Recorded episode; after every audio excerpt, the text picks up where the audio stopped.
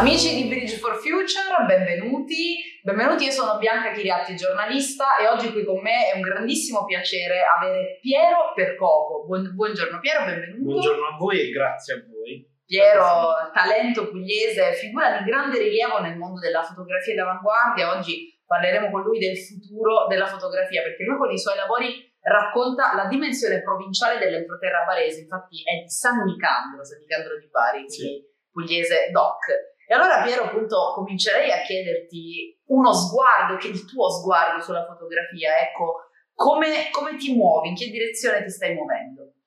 Allora, di base mi muovo molto impulsivamente, cioè non, non lavorando a progetto, quindi vago un po' nell'entroterra cui, dove sono nato e sono proiettato molto verso il futuro, nel senso che sono molto aperto a, a voler sperimentare. Eh, infatti, tipo in questo momento sto molto sperimentando il video, quindi sto facendo un sacco di video, li ho sempre fatti, però sto concentrando, mi sto concentrando molto di più sulla, diciamo sul video. Quindi non solo foto, Sì, ma anche video. sì, sì, sì. Tutto con, uno, con, con l'iPhone, con uno smartphone. Ecco, infatti perché la cosa fondamentale della fotografia di Piero è proprio perché tu lavori principalmente, anzi solamente so- con lo smartphone. Sì, sì, soprattutto all'inizio, cioè io ho praticamente iniziato per almeno i primi 5 anni, 6 anni, completamente con eh, un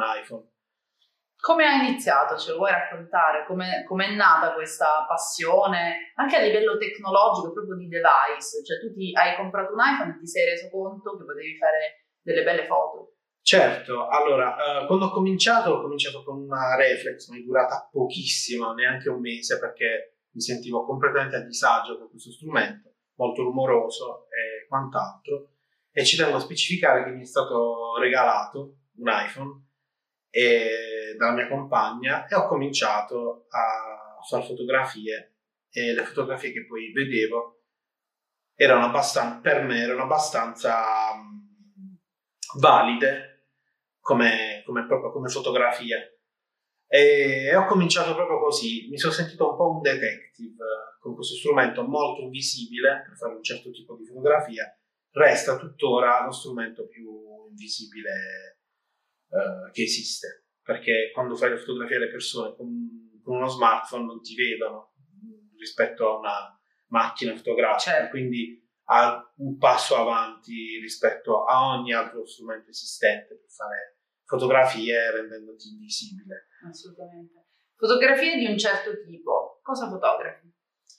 E la quotidianità, soprattutto, cioè la, la- ehm, soprattutto eh, le cose non viste, nel senso che la cosa che mi ha spinto molto a fotografare, a fare un certo tipo di fotografia è stato proprio il guardare sempre le solite fotografie che sono- si vedono tuttora qui nel territorio, quindi non so se si può dire il We Are in Puglia, no? C'è quello stereotipo lì, eh, per me, è non dico che è fake, però sono sempre le solite cose. Magari il prodotto tipico oppure la Sì, spiaggia sì, un sì, po' più sì, gettonata. Esatto, c'è il trullo, Ok. la basilica, le- la spiaggia, invece c'è moltissimo altro, anzi direi che per me il nostro territorio, la Puglia, è altro assolutamente. Ah, Quindi sì. ho cominciato proprio con questa voglia di far vedere che esiste altro. Se dovessimo fare qualche esempio per gli spettatori di Bridge for Future che poi andranno a vedersi anche magari il tuo profilo Instagram di cui parleremo tra poco, che, quindi vogliamo descrivere magari qualche fotografia che hai fatto che ti ha colpito particolarmente? Cosa hai fotografato?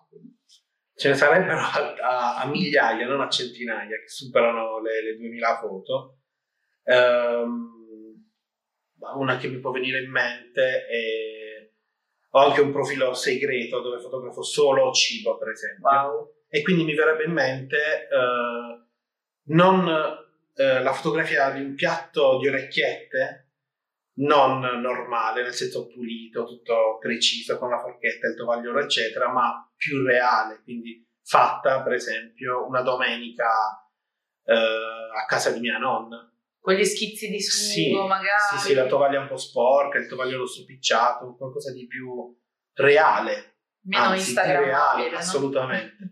Sì. come si dice oggi. A proposito del profilo Instagram, il suo, mi ha colpito moltissimo il nome utente che si è scelto che è The Rainbow is Underestimated, quindi l'arcobaleno è sottovalutato. Perché? Uh, è cominciato, cioè uh, questo nome uh, è nato dall'italiano, appunto l'arcobaleno sottovalutato, ed è una scritta che io ho fatto tantissimi anni fa quando ero ragazzino su un tavolino di legno. L'ho, l'ho, l'ho incisa con un compasso non mi ricordavo affatto di aver fatto una scritta del genere, ma ho ritrovato il tavolino proprio quando ho cominciato a fare le prime fotografie. E diciamo che c'è stata una connessione col me ragazzino e quando ho visto quella scritta mi ci sono rivisto tantissimo. Ed è, io la chiamo micropoesia, quindi ognuno di noi può interpretarla eh, come vuole, può, può significare tantissime cose per me significa comunque vedere la bellezza che è sotto i nostri occhi senza andare a guardare l'aurora boreale. Per me l'arcobaleno è molto più, più interessante rispetto a un'aurora boreale, solo che lo vediamo molto più spesso, in un certo senso. Te la ricordi la prima foto che hai scattato, consapevolmente magari? Ma, no, però il concetto che mi ricordo dell'inizio è il secchio vuoto fuori al balcone di casa mia, dei miei genitori, sul pavimento, che poi ho fatto tantissime foto su quel pavimento del balcone di casa. È rimasto sì. una, una, location. La busta delle arance, per esempio, che è una foto che eh, è andata un po' ovunque, anche nel New York, ed è questa foto della busta di arance sul balcone di casa. Io so però che tu hai scattato anche la foto di un fulmine dopo essere stato tantissimo tempo ad aspettare, sì, vero? Sì, esatto. Quella è stata proprio, quella è stata forse la prima foto, perché mi piacciono un sacco i fulmini, mi piace il maltempo mm. e mi sono messo lì con la prospettiva di un ponte e mm, ho aspettato ore per avere la, una foto giusta e da lì c'è stata un'energia fortissima eh, non so, un'attrazione energetica. Ma hai fatto sì. più prove oppure poi hai... Sì, chiaramente sì, sì. Ci, ci, sono stati più scatti, però a un certo punto c'era questo fulmine gigantesco su, sulla mia testa. E quando un fotografo si accorge poi che è quella la foto? Perché sai, oggi poi avendo anche noi tutti a disposizione uno smartphone, siamo portati a farci 100 selfie e poi però ad avere anche difficoltà poi a scegliere qual è il più bello. Certo, soprattutto adesso, diciamo da, da un po' di anni, cioè, cioè abbiamo gli smartphone e quindi facciamo un sacco di foto e molte volte neanche, uh, neanche le guardiamo, ci dimentichiamo di averle fatte, quindi si accumulano fotografie. Nel mio caso c'è più consapevolezza e quindi quando faccio una fotografia, prima ancora di vederla, già lo so dentro di me che uh, è venuta una foto per me interessante. Beh. Cioè proprio lo sento a livello diciamo energetico. Mm.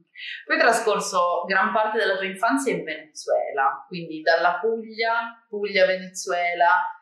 Che, che, evoluzione hai visto sia nei, nello sguardo della tua quotidianità, ma anche poi magari nella fotografia? Cioè, tu eri appassionato fin da piccolo, era una cosa che ti colpiva fin da piccolo, come um, l'hai vissuto questo passaggio? In realtà il cinema mm. è stato proprio fondamentale, tuttora lo è molto più della fotografia in un certo senso. Uh, con la fotografia ci lavoro, però c'è veramente il cinema che mi collega a questa materia. Uh, io ho vissuto, non ho vissuto, ho passato qualche mese okay. della mia infanzia in Venezuela e ricordo ancora soprattutto gli odori e i colori. Quindi penso che ci, c'è molto di, di, della mia infanzia nella fotografia che faccio tuttora quindi anche i colori, non so, è molto legata alla mia infanzia. Mm. Senti, invece oggi, appunto, siccome noi qui a Bridge for Future parliamo di futuro, secondo te il video sta diventando sempre più il futuro della fotografia statica o sono comunque due linguaggi diversi che continueranno ad avere vite, vite a sé stanti? Assolutamente, continuano ad avere vite a sé stanti, però il video c'è sempre stato certo. una vita non, non, è tanto il futuro, ma eh, per esempio mia, nel mio caso sto pensando proprio di girare qualcosa in verticale, l'ho già fatto. Siccome siamo tutti, la gran parte guardiamo quasi tutto sugli smartphone, anche i video musicali che escono di artisti eccetera. Già qualcuno lo sta sperimentando. Esatto, questo. io ho praticamente fatto tipo un montaggio video nel 2018 dove c'erano tutte queste scene verticali eh, che raccontano il quotidiano. Solo che adesso vorrei concentrarmi ancora di più per fare eh, appunto un cortometraggio totalmente in verticale e pensato in verticale. Quindi pensato per lo smart. Sì, sì, sì.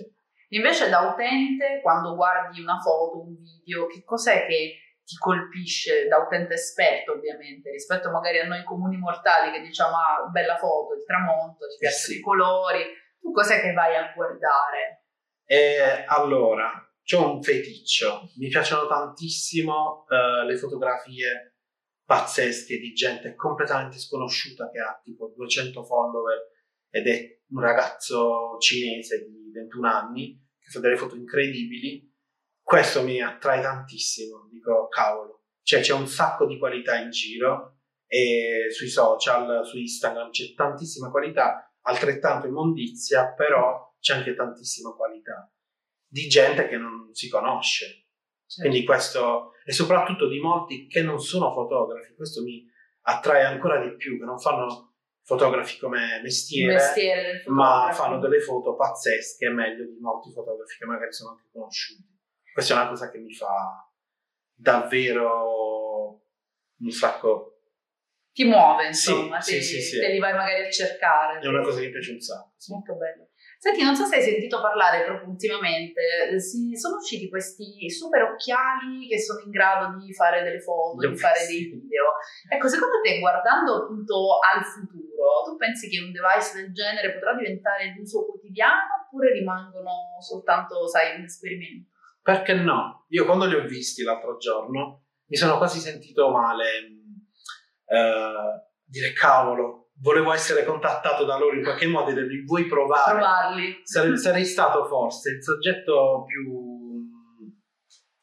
per loro, però magari non lo sanno, perfetto, perché è proprio il tipo di foto che faccio, è completamente impulsivo, quindi con gli occhiali addosso, anche fotografare poi le persone, nei mezzi pubblici, in qualsiasi parte, sono perfetti per fare un certo tipo di fotografia, però loro li vedono in un altro modo. Quindi secondo me dovrebbero pensare a farli provare a qualcuno. Magari in futuro. Sono una figata. Secondo me io quello. comincerei a far foto così, perché indosso qui sempre occhiali da sole in qualsiasi momento. Saresti anche. Non sarebbe neanche strano per te. Esatto. esatto. Quindi sì. una bomba. Senti, siamo in chiusura. Progetti futuri imminenti? Ehm, mi becchi, non lo so, si sto facendo sempre. tante cose. Si sì. lavora sempre. Sì, la parte video, per esempio, quella mi sto un po' incanalando certo. in questo. E ti auguriamo davvero di svilupparla e di realizzare il tuo futuro come Grazie te lo sei immaginato e come lo hai visto con gli occhi del fotografo. Grazie a Piero Percoco e grazie, grazie a tutti a, a, voi per averci seguito, per essere stato e a te per essere stato qui a Bridge for Future. A voi, grazie. Grazie.